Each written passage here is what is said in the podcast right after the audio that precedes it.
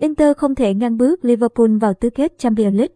Inter Milan đã chặn đứng mạch bất bại tại Anfield của Liverpool bằng chiến thắng 1-0 nhưng chừng đó không đủ để giúp họ giành vé vào tứ kết Champions League mùa này. Inter Milan đã tạo nên bất ngờ và giành chiến thắng 1-0 trước Liverpool ngay trên sân Anfield khi phải thi đấu thiếu người trong một trên 3 thời gian thi đấu ở trận. Lượt lượt, vòng 1 trên 8 Champions League, chiến thắng này giúp Inter Milan chặn đứng chuỗi 30 trận bất bại của The Cup trên sân nhà trên mọi đấu trường.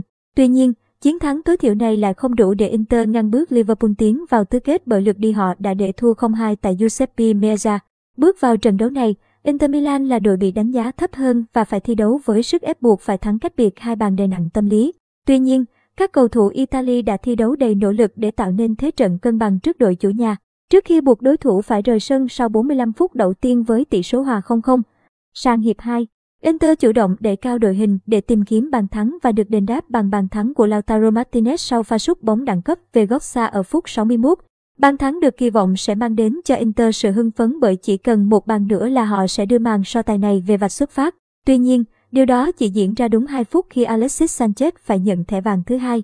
Chơi thiếu người, Inter đã phải chịu sức ép rất lớn từ phía đội chủ nhà và chỉ có may mắn mới giúp họ tránh khỏi việc phải nhận bàn thua.